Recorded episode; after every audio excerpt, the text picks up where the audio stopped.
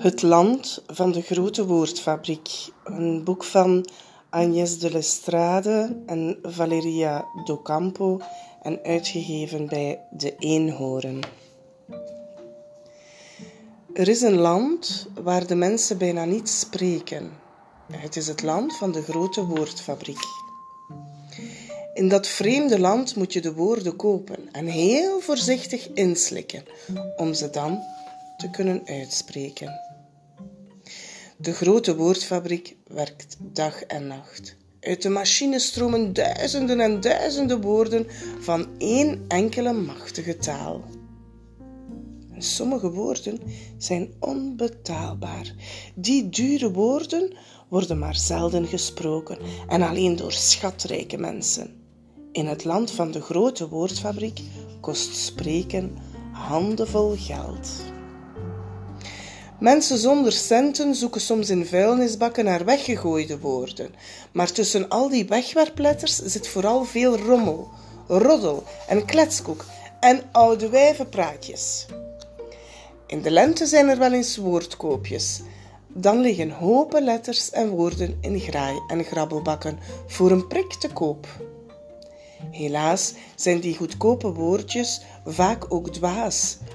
Wat moet je beginnen met buikspreker, pop, dromedaris, zadel of appelsapmakerij? Op sommige zonnige dagen dwarrelen er zomaar woorden door de lucht. En dan pakken alle kinderen vliegensvlug hun vlindernet om de loswaaiende woorden te vangen en te proeven. Als de avond valt en ze aan tafel gaan, spreken ze plots en tot verwondering van hun ouders de lekkere woorden langzaam weer uit. Vandaag heeft Florian drie woorden in zijn net gevangen, maar vanavond aan tafel zal hij zwijgen. Hij wil zijn woorden sparen voor een heel bijzonder iemand. Sibel is jarig.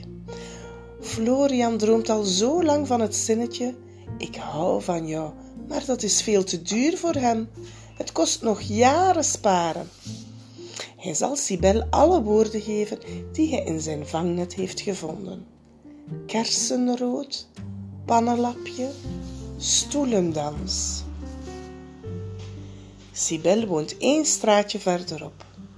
Florian belt aan. In zijn ogen glimmen lichtjes van plezier als hij denkt aan zijn geschenk.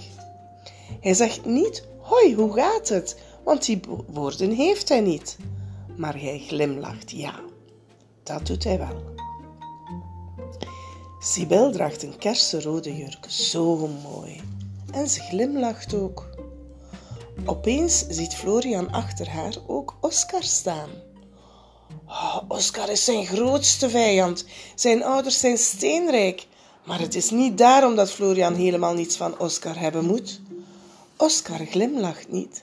Hij spreekt tegen Sibel. Ik hou van jou met heel mijn hart. Sibel mijn. Later, als we groot zullen zijn, dan zal ik met jou trouwen. Zoveel woorden, dat moet een fortuin hebben gekost. Florian zucht, Oscar grijnst en Sibel die glimlacht maar.